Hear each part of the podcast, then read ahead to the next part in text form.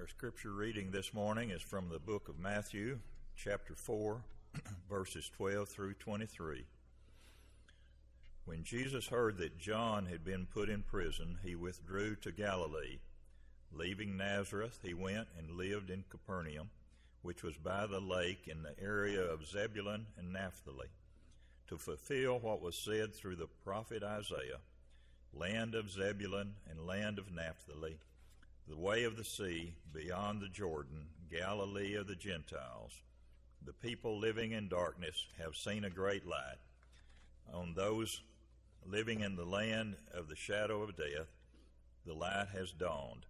From that time on, Jesus began to preach Repent, for the kingdom of heaven has come near. As Jesus was walking beside the Sea of Galilee, he saw two brothers Simon called Peter and his brother Andrew.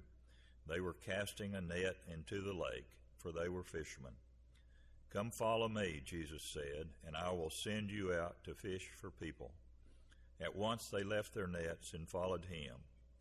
Going on from there, he saw two other brothers, James, son of Zebedee, and his brother John. They were in a boat with their father Zebedee, preparing their nets. Jesus called to them, and immediately they left the boat with their follow and followed him. Jesus went throughout Galilee, teaching in their synagogues, proclaiming the good news of the kingdom, and healing every disease and sickness among the people. The word of the Lord. Let us pray.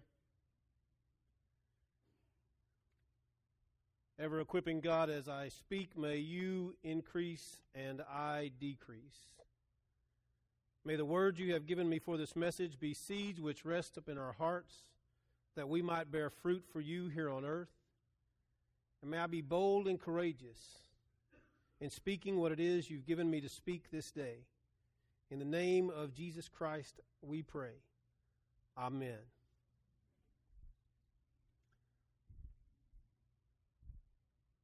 Can you imagine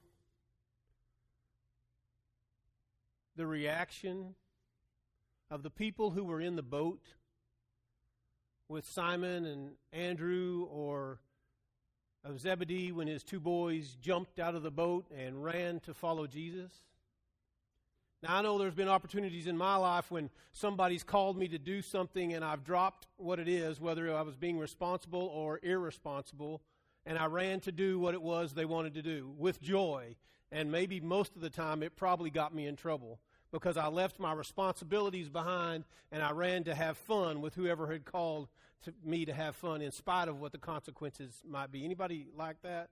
You like to go have a good time when the invitation comes? Today's story is about God calling each one of us.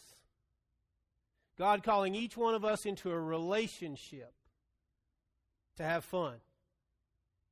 Now, a lot of us don't think about our relationship with God and a relationship with Jesus as having fun. But it's not about work. It's not about work at all. It's about relationship. You see, Jesus moves to Capernaum, which is by the Sea of Galilee. And if you know the geographical layout, it's really not a sea, it's just an inward lake from the Mediterranean Sea and there are lots of communities gathered around the edges of the, what they call the Sea of Galilee. It's just a, a large lake, and, and Jesus settled there because there was fish handy, right? And there were people handy. And he began to preach, and he preached this message Repent, for the kingdom of heaven is near. Repent. Stop what you're doing. Stop what you're doing and pay attention because the kingdom of heaven is near. I had a conversation with someone this week, and they told me the end of times is near. And all I said to them in that conversation was, You just have to make sure you're ready today. No one knows the time, no one knows the hour. You just have to make sure you're ready today. And Jesus' message to whomever he was preaching around that area, to all the little communities he was preaching in, were for people to stop what they were doing, no matter what you're doing. Focus on your relationship with God and let go repent, turn away from anything that's keeping you out of relationship with God. How many of us want to do that? Can we make a list? Uh, some of you are list makers out there. I know I live with one. Uh, you're a list maker, and you have to write down what it is that's keeping you from God. You want to do that for an exercise today? You want to write down what takes priority in your life over your relationship with God? A man told me one time, let me see your calendar and your checkbook, and I'll tell you where you are with God. Or let me see your iPhone and uh, let me see your internet history, and I'll tell you where you are with God. You see, the, the message today is about letting go. Letting go of who we are and becoming who it is God intends for us to be. Letting go of what your perception of who you are is and growing into the person that God wants you to be, that God has designed you to be. You see, Jesus started preaching, repent, the kingdom of heaven is near, because there's nothing more than Jesus wants in Jesus' heart than for all people to be in relationship with God. There's nothing more than God wants than for you to be in relationship. It's the greatest gift we ever receive, but yet we treat it like it's on the shelf or under the table or in our bedside table. You know, we, we just treat it like it's not priority in our life. Let's look at what Jesus did. And we'll understand that God really is speaking to us. God's not speaking to anybody else. God's speaking to you and me. Anybody want to just say you're ordinary? Would you describe yourself as I'm, a, I'm just an ordinary guy. I mean, really, I am. Anybody extraordinary? Neither were the guys Jesus walked among. They were fishermen. He didn't go to Annas or Caiaphas, the high priest of the temple, to start his ministry. He went to the banks of a lake and he walked among the fisher people. And he looked at them and he said, Repent, for the kingdom of heaven is near, which means get yourself right with God. Be at one with God so that you can be right. You know what being right with God means? It means you're righteous. Be right with God. Accept who you are as a human being created by God. Repent of anything that keeps you from that relationship with God, whether it be your hobbies or it, or it be your work or it be your mind. Repent of those thoughts, whatever it is that separates you from God. Get rid of it because God is ready to be in relationship with you. This day, God is ready to be in relationship with you. And Jesus had been preaching this through the country. He'd been preaching this in the little villages. And he walks along the lake one day and he sees Simon Peter, soon to be called Peter, and his brother Andrew. Now, this is what they were doing. They are fishermen by trade. How many of you, when you talk about who you are, you classify who you are by what you do for a living? I'm a preacher. I'm a minister. Right? Whatever you do, I'm a rancher, I'm a farmer, I'm a lawyer, I'm a doctor, I'm a teacher. And we qualify ourselves by what we do through our work. The Bible even says Simon Peter and Andrew, two people, were fishermen. And they were actively doing what they do for a living. They were casting their nets to catch fish. Casting their nets to catch fish so that they could gain from their profits and their work for the day. What they were doing that day had nothing to do with being in relationship with God. Now, I'm not saying fishing is a bad occupation. I'm saying that day they weren't doing anything to bring God glory in their lives. They were casting their net in the midst of what they defined themselves as. Do you hear me? They were doing who it, what they say they are. They were living into everything they had been taught to bring value into their life. They were good fishermen and they were out fishing and making a hard day's wages by fishing and they were being honorable men. And Jesus came to them and said, Quit it. Quit being who it is you think you're supposed to be and come and follow me. Come and follow me because I'm not calling you into work.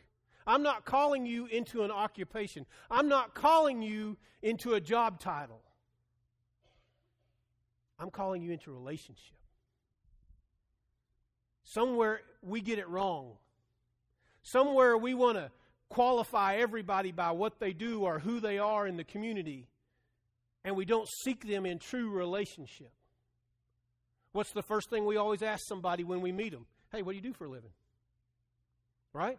Because we're too nervous to talk about what's real in our lives. We're too nervous and too scared that somebody might see the real us, and we're not going to ask them about the real them. Right? What do you do for a living? Because we're trying to find some common ground that we can talk to somebody on, but, you know, we're all children of God. Why can't we walk up to each other and say, hey, my brother, you know you're a child of God? Because here's what they're going to do they're going to go, ooh, Jesus freak. Right? Right? And Lord, Lord help us if somebody calls us a Jesus freak in this world in this time. Jesus says, Come and follow me, and I will make you a fisher of people. Relationship. The only reason God gives you occupation is so that you can reach people. God bless you with talents to treat people medically or to, to meet people when they have legal issues or whatever it is you do. And every time you encounter a human being, you have an opportunity to represent the gospel to that human being. Sure, you're going to take care of them medically, or you're going to take care of their, law, their legal needs, or you're going to teach them in the classroom, or whatever it is you're going to do. But it's bigger than that. It's not about staying within the confines of your occupation, it's not about work. It's about drawing people into relationship with God.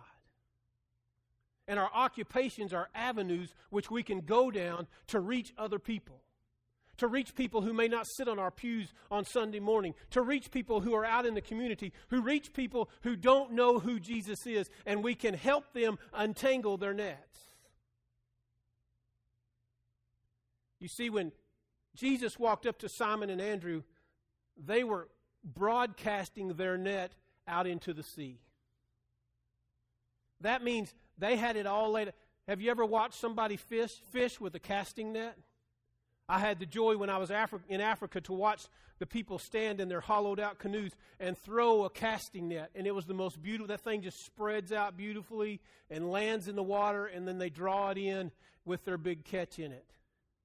And it's amazing to watch them do that. And what Jesus understood by looking at Simon and Andrew is they had that they understood what it meant to go after something. They understood what it means to prepare a net so they could cast that net out into the water to gather more fish. And he needed those talents and those gifts to reach out to people. You see, God gives each one of us talents and gifts that we can go to reach out to other people, but we have to get our nets ready. We have to get our nets ready. Do you know what I mean when I say that? It means we have to repent. Because some of us, our nets are wadded up and thrown in the corner. They're all tangled. Because our priorities in life focus on one thing, and that's us. We are the center of our world. Everything that revolves around us, we're building our kingdom. We're grabbing what we can from this world for ourselves. And we don't care if we step on people. We don't care if we hurt feelings.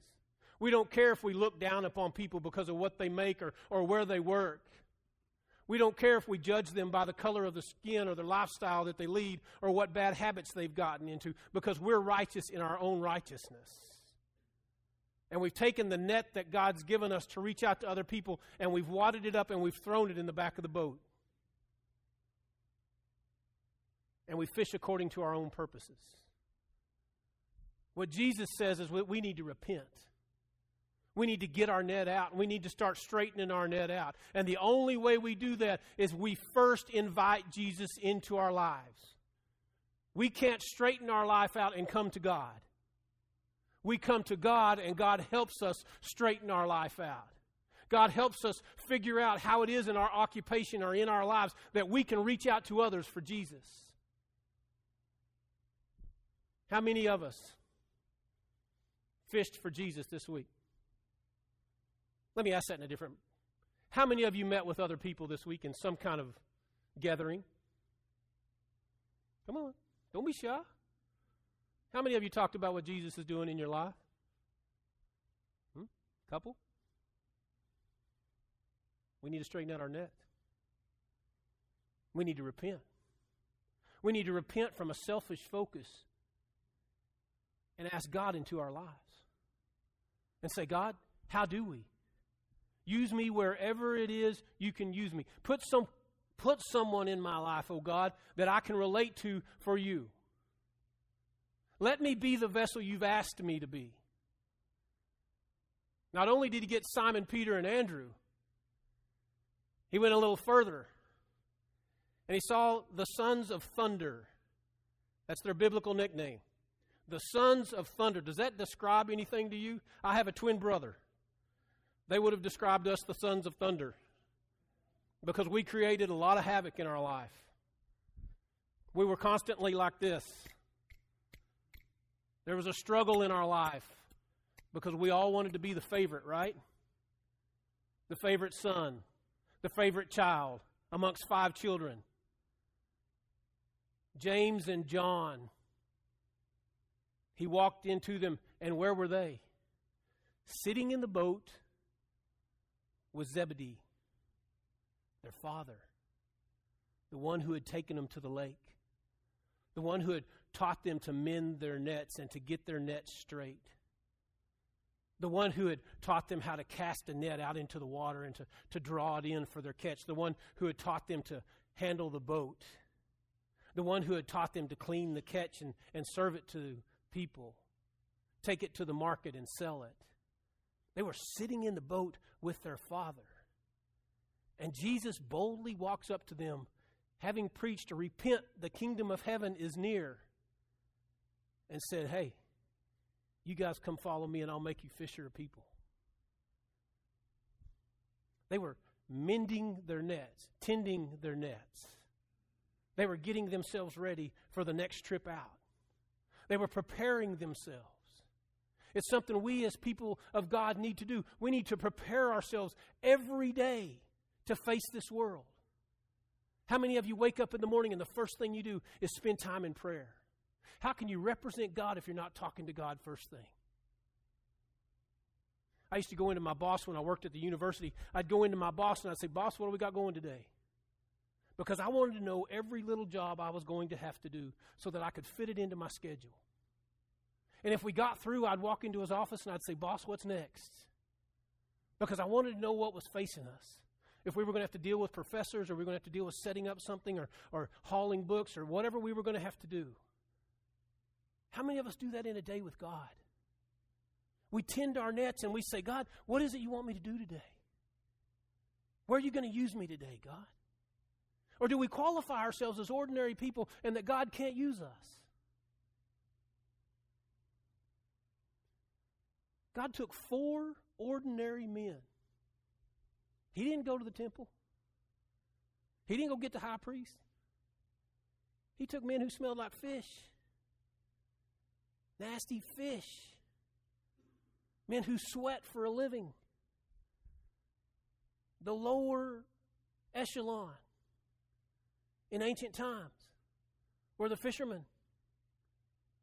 And Jesus went among them and he said, Come and follow me, and I will make you fishers of people. Repent who we are.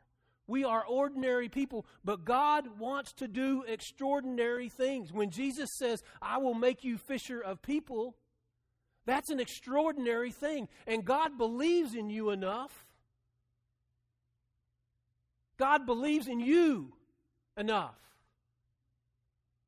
that God wants to do extraordinary things through you. And He's crying out to you, saying, Repent. Come and sit with me a while. Dennis Jernigan sings a song, If I Could Just Sit With You a While. If you could just hold me. Isn't that what we want from God? Every morning we should get out of our bed and prepare our heart and our spirit and say, God, just hold me today. Just let me walk with you today. Open my eyes that I might see. Open my ears that I might hear. Give my spirit a sense so I know when you're using me. and let me not be afraid. Because, God, I know you use ordinary people to do extraordinary things. Do you know who became the inner sanctum amongst the disciples? You know, when you ever get a group of guys together, and ladies too, I'm sure, there's always that core piece, right? You know, like, like even in a church, there, there's some men and women in this church and every church I've served that become kind of the inner sanctum that I call to confide stuff in or to discuss stuff with, or, you know, and, and they're kind of at the core of the church. Peter and Andrew, James and John were the inner sanctum of the disciples. They were who Jesus went to when Jesus had a problem. They were who Jesus took to the mountain to pray with him when he needed to pray. Ordinary people. Ordinary to people to feed 5,000 people. Ordinary people to heal a, a beggar. Ordinary people to be at the well and draw water. Ordinary people to make a difference in the world so that we know we're loved by God. What's your net look like? Are you tangled up? Do you not believe so much in God that you can believe in yourself? God doesn't make junk. You remember that old saying? In fact, the way I heard it was God don't make no junk. God made us beautiful in God's image, created to be special for a purpose in this life. How many of you know your purpose? You know what it is God's designed you to do. Whether it be a lawyer or a teacher or a cowboy or whatever it is, mechanic, whatever it is. God's designed you to use those gifts to be a fisher of people, to change the world. Jesus be- began something on the banks of the Sea of Galilee that changed the world. What does this world need today? It needs people who are created by God to, to repent of their own selfishness and believe that God sees beauty in them and that God wants to use them to do extraordinary things. To put it in, lay, in fishermen's terms, God needs us to take our nets and to gather them back up and get them in order. Prioritize God in our life, prioritize our relationship with Jesus Christ in our life, and give us the ability to cast our nets amongst those we encounter so that we, the people of God, can go out and begin to change this world. Folks, listen to the news every day. Just in the Metroplex south of us, every day there's a murder. That's not what God designed. Jesus' words every time he arrived among his disciples were, Peace be with you. So the thing we as people of God have to do is be instruments of peace. And when we are instruments of peace, that peace is spread out to everybody else. We just heard Rolf play his guitar, and if he had not played that instrument, we wouldn't have heard its beautiful voice. That's what you are. You're an instrument of peace. You're a child of God. You are one that God wants to use to call into relationship, to grow in relationship and maturity so that God can use you. Salvation's not about you. Salvation's about spreading the gospel further than we've ever envisioned it, sharing the gospel with people we've never thought about sharing the gospel with. We'd rather talk about the Dallas Cowboys or, or the Texas Longhorns or the Texas Rangers. We'd rather talk about politics and what's going on in the world when what God wants us to talk about is Jesus. How's your spirit today? Are you hung up? Is your net wadded up over in the corner? Can I help pray with you for anything today? Hey, I'm just calling to let you know that I love you. When's the last time you said that to somebody? You didn't call them because you need something or because you want something. You just called them to say, hey, you're special to me. God made you so special. We've got to get back in touch with the Holy Spirit in our lives so that we can go out and we can allow God to do extraordinary things. How extraordinary? They followed him all the way to the cross. Think about that. He called them from the safety of their boats to a career that would have eased them into retirement, to a life that led to the cross, to where they watched him be beaten and nails driven in his body and spears piercing his side and a crown of thorns hanging on his head. And he hung and he died before their very eyes. And they stayed with him. They stayed with him all the way through death. Ordinary people who do extraordinary things. We are the disciples of this day. And God is calling us to untangle our nets and to commit to living for Jesus in our lives and to pro- prioritize what it means to be in relationship with God and to use every human encounter, every human encounter, to speak about what happened on the third day. That's what they did. They encountered the resurrection, they encountered new life. They went from the darkest of the dark to the highest of the high. And they took what they experienced and they shared it with the world. One person at a time. God is calling you. Come. Follow me. And I will make you fishers of people. They left immediately. What will you do? Amen.